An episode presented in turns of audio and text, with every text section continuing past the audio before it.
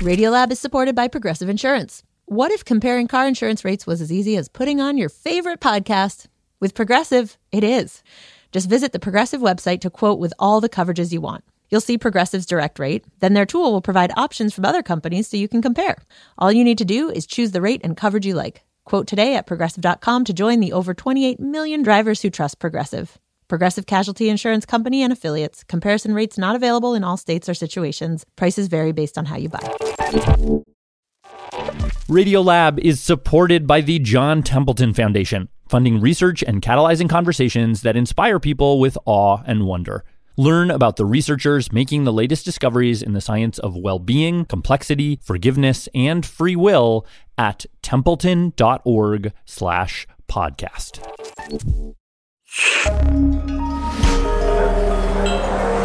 Listener supported, WNYC Studios. Oh, wait, you're listening? Okay. All right. You're listening to Radiolab. Radiolab. From WNYC. See? Yeah. Hey, this is Radiolab. I'm Pat Walters. And today we have the 5th episode of our mini-series,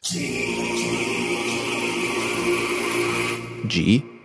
Last episode, we had a story from Lulu Miller about eugenics. It was all about scientists who were applying the Darwinian idea that species can be shaped by natural selection to humans, to us. Like, instead of waiting for nature to choose which individuals of the human species were most, quote-unquote, fit, they thought they could speed things along and in the process create, like, a perfect human race, which, as we got into last time, was a disaster. And at a certain point, Lulu argued that these eugenicists, in emphasizing, like, their one narrow idea of perfection over everything else, they sort of missed the point of Darwin. Darwin talks about one thing, this one ingredient that he marvels at. He doesn't understand why it's there, the thing to which we all owe our existence on Earth, variation. Variation. That, like, what makes a species resilient is difference.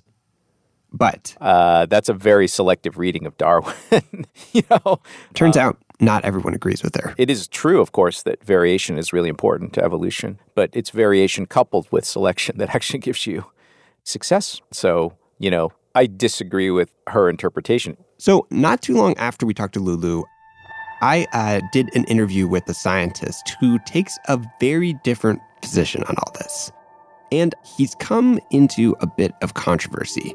Some people argue that he's taking those old ideas, that certain people can decide which humans are fit enough to exist and which ones aren't. I think you have to be very careful because nobody here is trying to optimize one specific trait or number. What we're doing is identifying outcomes that I think most people agree maybe are not good. And arguably, he's walking those ideas into the future. Hello? Okay, to back up a beat. Hello. Hi, is this Steve? Yeah, this is Steve. Hi, Who's Steve. This is Pat. Hey, Pat, how are you? This is Steve Hsu. I'm a theoretical physicist who also works in computational genomics. Steve's in his early 50s, has short black hair, little wire rimmed glasses, and he says he's been interested in genomics, the power of DNA, really, since he was a kid. Yeah, actually, so when I was a kid, I watched too much TV. Is that right? Yeah, this is the 70s. There was no parenting going on. Okay. Things were so laissez-faire back then. And so when I went home in the afternoons, the very favorite thing I would watch was Star Trek, the original Star Trek. Mm-hmm. Captain DeBridge. With William Shatner as Kirk and Spock here. Spock. And in the Star Trek universe, in the late 20th century... It's of my genetically engineered intellect that allows us to survive. They had the so-called eugenics wars, in which some genetic supermen were created... Check off who is this man? ...by technology. A product of late 20th century genetic engineering. What do you want with us? You know, they were smarter and more capable, and they almost took over the Earth, and all of that was quite vivid in my mind when I was growing up. And he says... It also made him wonder, Steve, like lots of kids growing up in the 1970s, had to take an IQ test at some point, and he says he scored really high, like in the top 99th percentile. And he thought to himself, why is that? Am I getting better vitamins? Is it because my mom and dad, make me go to bed early at night? Is it environmental causes that are making me different from my peers? Or is there something different about my DNA? And he says he, at one point, took this question to his local library. I found this whole section where they had book after book about studies done on identical twins, how they measure IQ or how they measure cognitive ability. So it was very stark in my mind that something about our DNA could influence the power or effectiveness of your brain. This was still the late 1970s, though. And at this point, science just wasn't quite ready to tackle those questions in a serious way. At that time, we had no way to actually directly measure DNA. And even by the time I was in college, we're nowhere near being able to sequence a human genome. So Steve went in a different direction. He went to grad school for physics. Said, well, I'm going to work on black holes and quantum field theory because it would take huge technological breakthroughs for us to make progress on these questions in my lifetime. But it wouldn't take as long as he thought. Yes, because 15 years later. This is when, roughly? This was 2000. June 26th, 2000, to be exact. Good morning. The moment we are here to witness was brought about. Standing behind a podium in the East Room of the White House, President Bill Clinton announced, we are here to celebrate the completion of the first survey of the entire human genome. More than 1,000 researchers across 6 nations have revealed nearly all 3 billion letters of our miraculous genetic code. I saw it come to fruition. Full genome sequencing. Genome sequencing mapping the female genome. Research projects are underway. The huge advances in our capability to read out somebody's DNA. And along with all these advances, Steve watched as the price of all this. So the first human genome was sequenced at a cost of $1 billion. Dropped dramatically. Today, the cost is $10,000. This kind of super exponential decrease. Genomic sequencing for the several $1,000s. Around about $1,000. In cost of genotyping. We had $100 genome. To $50. The cost is going to come down even more. And I realized, wow. It is amazing how this technology is advancing this rapidly. It'll be possible to know the genetic makeup of a baby before it's born. Or even conceived. Some of these crazy science fiction ideas about genomics and genetic engineering will come true. And if I get to be one of the scientists who makes real some amazing trope from science fiction, that would be the most awesome thing in the world. And you might be thinking, I was anyway, that maybe Steve missed the point of that Star Trek episode about the eugenics wars. But that was his interpretation. So those thoughts were in my mind when I thought, what is it going to take for us to figure out the genetic architecture of human intelligence? So around 2011, Steve started to pivot from physics to genomics. Just hoping to find a particular place in the genome that was influencing your, say, IQ score. But now... I'm Diane Sawyer. Tonight on 60 Minutes. Steve and his team ran into a problem. You mentioned the human genome and all of the things that it was supposed to do. Actually, a lot of people have been disappointed. They should be. Genetics turned out to be way more complicated than a lot of people thought at first. Because great things were promised and it hasn't really happened. Yeah. It was definitely oversold. And the initial hope had been, let's find the one gene that causes this trait and the one mutation that causes that disease. And in the early years, scientists found a few of those sort of one-to-ones, but only a few. They failed to turn up, some of the hidden connections they had expected to find, or they turned up stuff, but then they couldn't be replicated. I mean, there were scientists saying within a decade, all human diseases would be cured. Well, here we're a decade out. Not too many have been done. That was kind of the first phase. This is Megan Molteni. I'm a staff writer at Wired. And as she explained to us, what they found was that it quickly became clear that most traits in human beings aren't caused by a single gene, or even a handful of genes. They often arise out of the complex interaction of hundreds or thousands or even tens of thousands of genes and other bits of DNA working in concert. So the challenge sort of shifted. It wasn't about finding a single gene or mutation for any one thing. It was about mapping these huge swaths of the genome and looking for variations. And so we realized we need many, many more genotypes and much, much more data. And so how they addressed that was they actually began banding together into these big international consortia to pool together data and dial up the statistical power for everyone. So in 2017, the UK Biobank dumps 500,000 genomes into the public square. So at 23andMe.com. At some point, 23andMe provides contributions. Other researchers throw their data into the mix. And so by the summer of 2018, they're comparing the DNA of 1.1 million people. And so you have this giant data set that essentially launched this next wave of genetic studies. Yes, that is the data set that has been studied to produce predictors. And that kind of brings us to these genome-wide association studies. So explaining these can get pretty complicated, but the basic idea is this. Let's say you have a bunch of tall people, and you want to find out what makes them tall genetically. So you take the genomes of all the tall people, billions and billions of letters, and you feed that data into a computer. The computer then scans all the billions of letters, and it looks for patterns. Like, what do these people have in common? And the computer might say, like, a bunch of them have a certain mutation at spot 273,674. And a bunch of them also have a mutation in spot 923,672. And another mutation in spot 38,479, and on and on and on. I'm just making this up. But Steve actually did this analysis for height. And the AI algorithm identified about 20,000 different locations in your genome that determine height. Or at least influence height. So 20,000 spots in the genome that have some influence over how tall you are. In the biz, this is called training the algorithm. And once it's trained, once it's found all of these patterns... Once it has figured all that out, it can basically... What you can then do... is prediction. For people that it's never seen before. So what you do is you take the genome of someone new, what we call out-of-sample data. This person is not involved in the training. And feed just their genome into the algorithm. This guy have A or B at this location. How about at this location? How about at this location? You do that 20,000 times, and then the thing will predict, this guy's going to be 6'2". Wait, and how accurate exactly is this thing? Well, so we recently, just a year and a half ago, succeeded in building a predictor which has an accuracy of about plus or minus an inch. That's pretty amazing.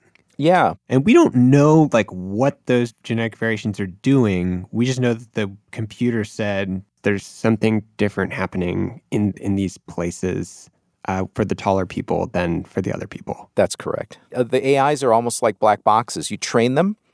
And then you got to carefully test them. But once you validate that, it's like, my God, the Lord or the Martians just came and gave me this black box, which does this thing. It predicts height. And not just height. We have a pretty good bone density predictor. It turns out that's pretty heritable. Huh. Things like diabetes, atrial fibrillation, breast cancer, prostate cancer. Wow. So you can GWAS like literally anything. Again, Megan Molteni. And so where this gets interesting is that perhaps unsurprisingly, just in the last year or so, Steve Hsu starts wanting to use these genome-wide association studies as a way to predict intelligence. Intelligence is a complex trait. So we know there are genes involved. We know there are lots of them. But environment, so where you grow up, even how much you get to eat, like all of that matters too. But based on dozens of studies, lots of them done on twins, when it comes to intelligence or cognitive ability, basically whatever we want to call what an IQ test measures, which, as we know, has its limitations. The evidence that we know today suggests the genes are responsible for somewhere between 20 to 50% of how smart people are, or how we can measure what we call intelligence. And so that gives you hope that if you had enough data, your AI algorithm could figure out how to crudely predict cognitive performance from your genotype alone. Now, as Steve set out to do this, the first hurdle he and his team ran into was... Only a fraction of the 1.1 million people in this study had IQ score data available. And without that, it would be sort of impossible to predict someone's IQ. But nearly every GWAS researcher on the planet was collecting educational attainment. And that's just the number of years that people have been in school. So for the million plus people, what they did know is like if the person had gotten a high school diploma or a PhD. And what Steve and actually a bunch of other researchers would eventually figure out is that the genetic patterns that predict educational attainment is actually very good at predicting IQ. So it's quite comparable. Flash forward to today, we have predictors for cognitive ability that correlate about 0.3 or 0.4 with actual IQ score. So just to put that in context, a correlation of 1 means the computer would be able to predict the IQ score exactly every time based on genetics alone. And a correlation of 0 means the computer would basically be guessing at random. So 0.3 to 0.4, that doesn't seem very high to me. That actually seems pretty low. Well, that analogy, let me give it to you this way. If you admit a bunch of kids to college and you have their SAT scores, mm-hmm. you can predict their GPA in college. And the correlation between those two variables is also about 0.3 or 0.4. Gotcha. So we're kind of at that level of capability from pure genome. And the way Steve's using that predictive capability. At the moment, we are starting to use it in multiple clinics around the world. That's where I start to get kind of freaked out. We'll get into all that after a quick break.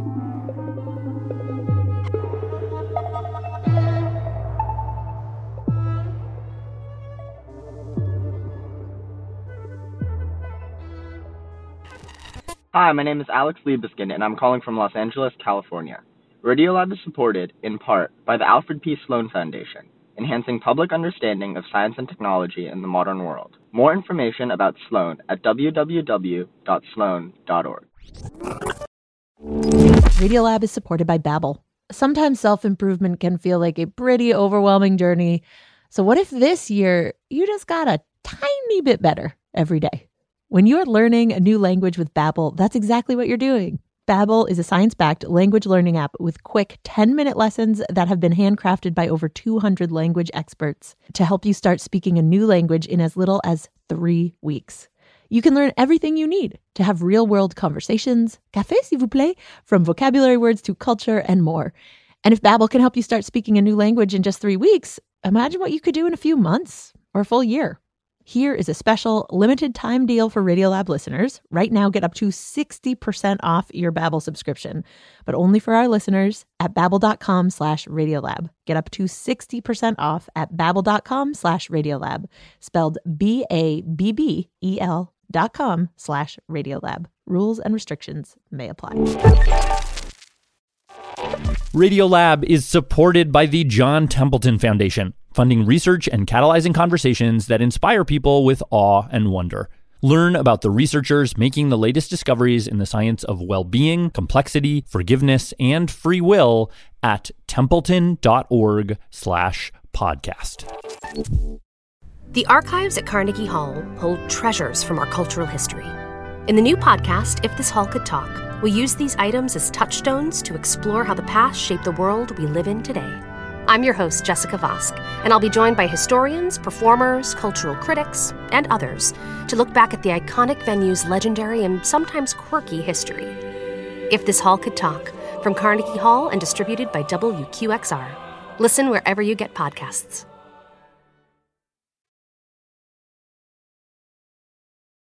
Okay, we're back from break. I'm Pat Walters. This is Radiolab's G. Back to my discussion with Steve Hsu. So you also have a company. Yeah, actually, it's a tech startup with investors, venture funds, and wealthy individuals. What's your company called again? It's called Genomic Prediction. Okay, and you're starting to apply these things you've discovered to testing. Yes, genetic testing for embryos. So first of all, the embryos we're talking about here are the ones that were produced through IVF. Yeah, IVF kids. Basically test tube babies. Take a little sperm, an egg, combine them in a petri dish for later transfer. So every year, about 1 million babies are born worldwide using IVF. 1 million? I didn't realize it was that high. Yeah, it's about 1 million worldwide. And that means there are actually many millions of embryos produced, because when you do IVF, you often produce more embryos than you'll end up using, which means that oftentimes what IVF couples face is a choice. Which embryos to use and which would be the best to use. And so it is now common to do genetic testing on those embryos. But typically really basic stuff. The most common thing right now is just to test to see whether the number of chromosomes is normal to screen against Down syndrome. A relatively simple test. That is by far the most common kind of genetic testing that's done. But now, though, if you think of the technical breakthroughs that I described to you, you can screen against much more than just Down syndrome. And so the company that we started takes the same standard biopsy that's already used to do the chromosome count screening, but takes it a step further and actually sequences a chunk of the genome of that embryo. And we can then apply all of the genomic predictors that I described to you to an embryo. So the doc might say, you know, embryo number 4 looks like it's definitely going to have type 1 diabetes. Embryo number 3 has a very strange outlier for heart attack, et cetera, et cetera. And you're applying the information you have about intelligence to those embryos and those decisions as well? So that's the most challenging question, and that's the one that everybody wants to focus on. Yeah. Because we can do it. But, you know, whenever a journalist contacts me, even if the person I know has an unhealthy fixation on IQ and doesn't want to talk about all the positive health things associated with this technology and just wants to focus on the one thing that, you know, everybody gets heated up about. Yeah, not naming names here. But. Yeah, I still want to have the conversation because society needs to understand what is actually going on. Yeah. So our current policy, and we arrived at this after really a lot of thought and not wanting to get out ahead of where society is on this. The only thing that we report about the intelligence of the individual embryo is if the embryo is an outlier in risk for, I think the medical term is, what is it? Is it mental disability? Something like that. I think it's intellectual disability. Is right. Yeah. And that the predictor would be saying that it's likely that this embryo would have an IQ score below a certain number? Yes, I think intellectual disability is probably something like IQ of 75 or something like this. And it would mean that the IVF physician will get a report saying embryo number 4 has a very unusually large number of the variants that depress intelligence. And I think that's a reasonable thing to want to know. Is there a parallel track happening in your mind? Because the other people who've gotten excited about making super people, besides the science fiction people, are like the Nazis. You know, the idea that you would dehumanize some people because they're less able is extremely dangerous. But this notion that, oh, we shouldn't do any of this research because there was a guy called Adolf Hitler. Right. That's kind of crazy to me. Explain why. You know, like, how do you... I would say every technology, really powerful technology, whether it's AI or genomics or nuclear energy, they have risks. That's always the case. Sure, but I guess I don't trust the IQ part of it. Like, it's pretty well established that the IQ score isn't a good way to determine intellectual disability. Like, I think it's way more complicated than that. Right. But keep in mind, none of this is a sure thing in the sense that we're not saying that we know embryo 3 will have IQ below 75. We're not saying that.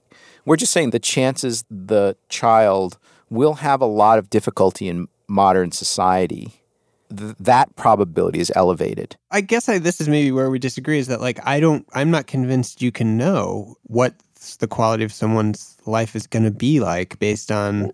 we're not talking about any of that. We're just saying that conditional on that score, if I go out in the population and I look at people with that score, a lot of them have not had very, you know, I think positive lives. And I'm pretty sure that most mothers, when they're pregnant, when they go to sleep at night, they're not dreaming about that outcome. They're dreaming about another outcome for their children. It just feels like a bad idea.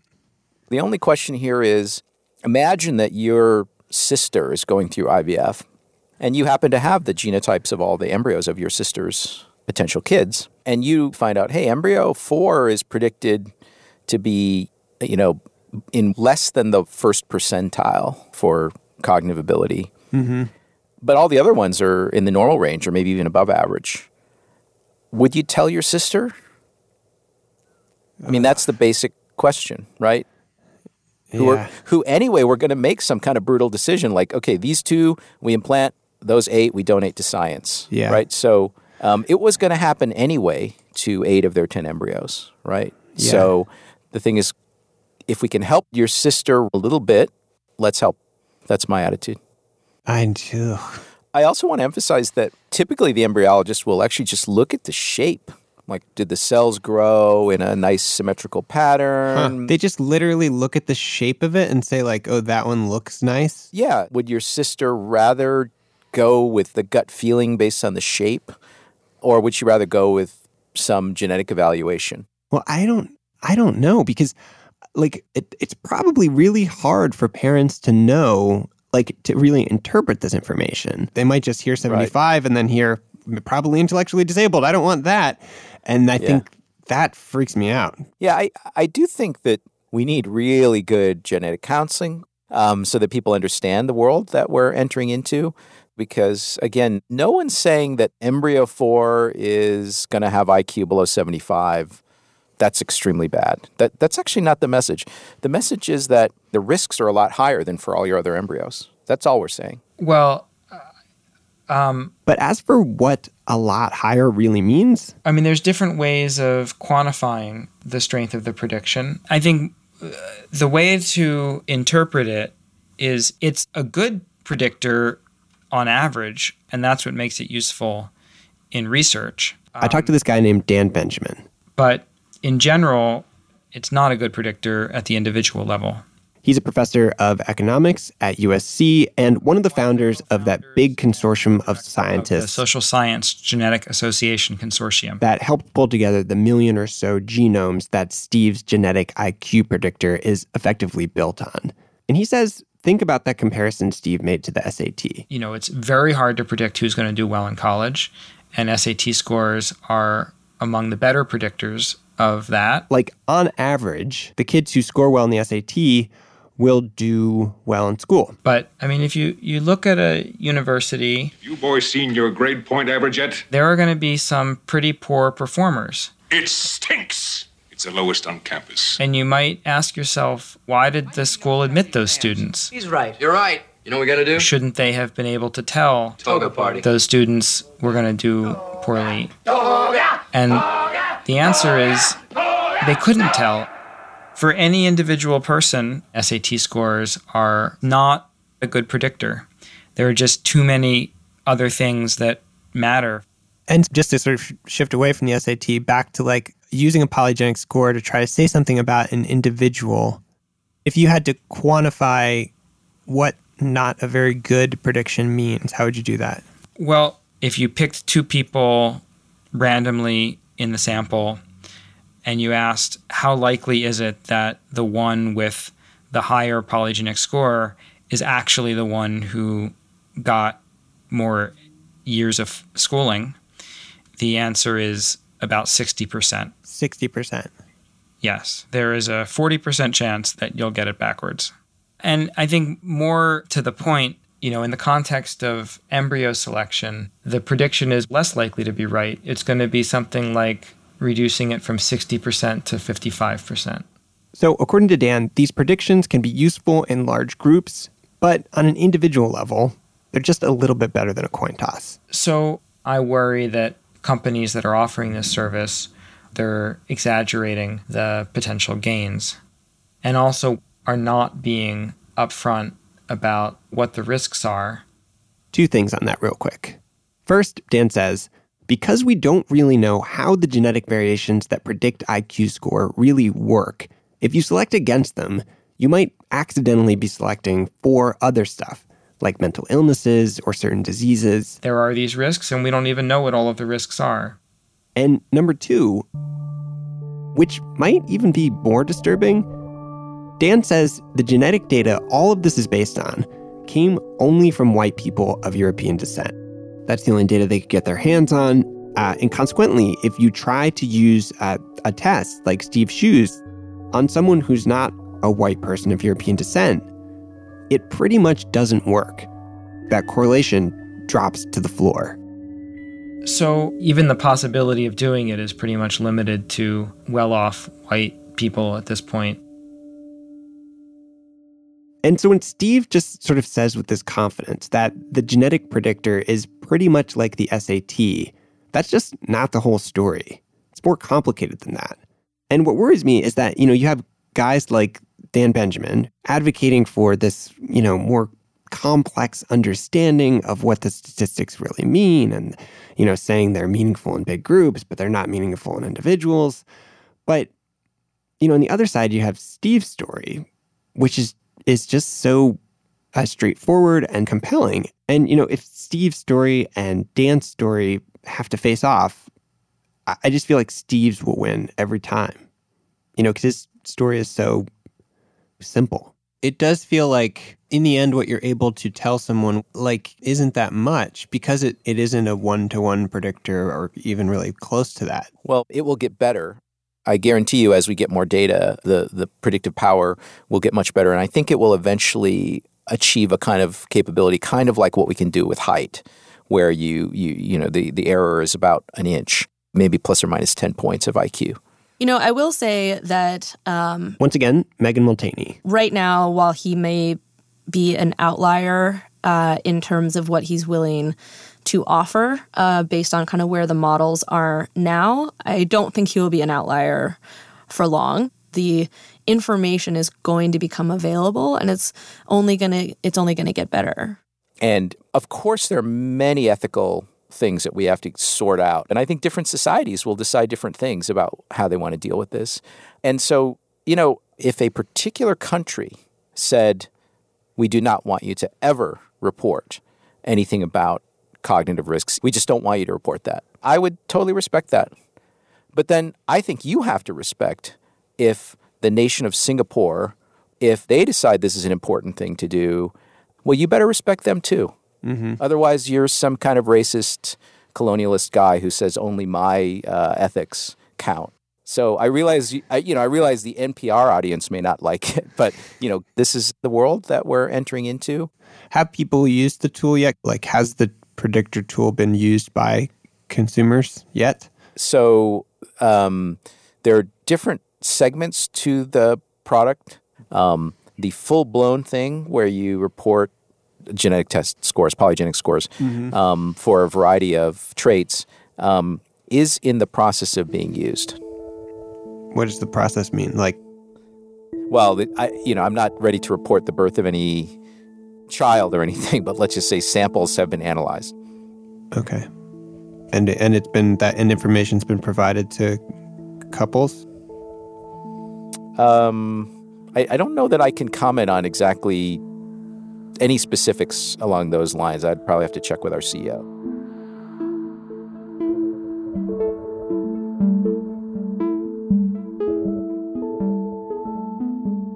One last thing. Just the other day, as we were finishing this story, Steve wrote to us and said that while the company has provided risk reports to IVF doctors for various diseases like breast cancer and diabetes, they have not, quote, given a report warning of high risk for intellectual disability. Yet. And at the end of this, I find myself thinking about the thousands of couples out there who are doing IVF and the thousands more who will do it in the years and decades ahead. And honestly wondering, I'm Rebecca Pipkin. I'm Kevin. I'm Rebecca Gardner. Jill. I'm Kate. Katie James. I would love just not to use any name at all. Would they want to know? We just finished our second cycle of IVF. We have one embryo. I'm in the early stages of IVF cycle 1. What Steve Hsu can tell them. Wow, it's a really hard question. Kind of makes me feel uncomfortable. I think I would have a lot of anxiety over that decision. When you hear that it's not that accurate. I mean, everybody wants their children to be brilliant and healthy. Sorry, 1 second. I don't see what harm it could do to test for that. There are way too many questions that we would need to ask before we would ever consider that. I think I would probably want to know. You do want to know, but then you're looking at a world where people who have a lot of money can select for the ones who are more intelligent. If it were offered to me and it wasn't cost prohibitive, yeah, I think I would move forward with the testing. It is something I think we will test for if we can afford it. Before we do our next round, we probably will do genetic testing. I'd have to think about it long and hard. Yeah, it's a really tough question.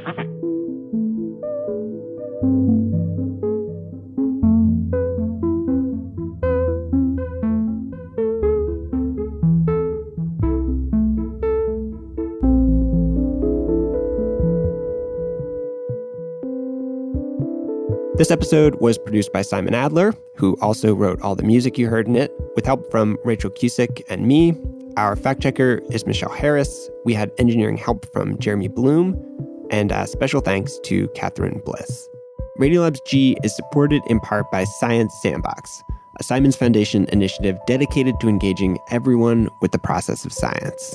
We'll be back early next week with the final episode of G.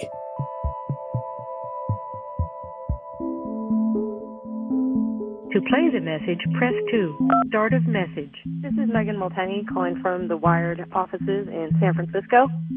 Radiolab was created by Jad Abumrad and is produced by Soren Wheeler. Dylan Keith is our director of sound design. Susie Lechtenberg is our executive producer. Our staff includes Simon Adler, Becca Bressler, Rachel Cusick, David Gebel, Bethel Habdi, Tracy Hunt, Nora Keller, Matt Kielty, Robert Krolich, Annie McEwen, Latif Nasser, Sarah Kari, Arian Wack, Pat Walters, and Molly Webster.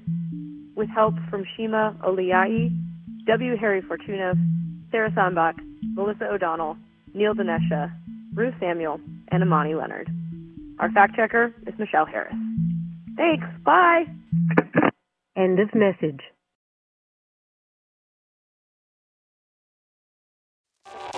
Radiolab is supported by the John Templeton Foundation, funding research and catalyzing conversations that inspire people with awe and wonder. Learn about the researchers making the latest discoveries in the science of well-being, complexity, forgiveness, and free will at templeton.org/podcast.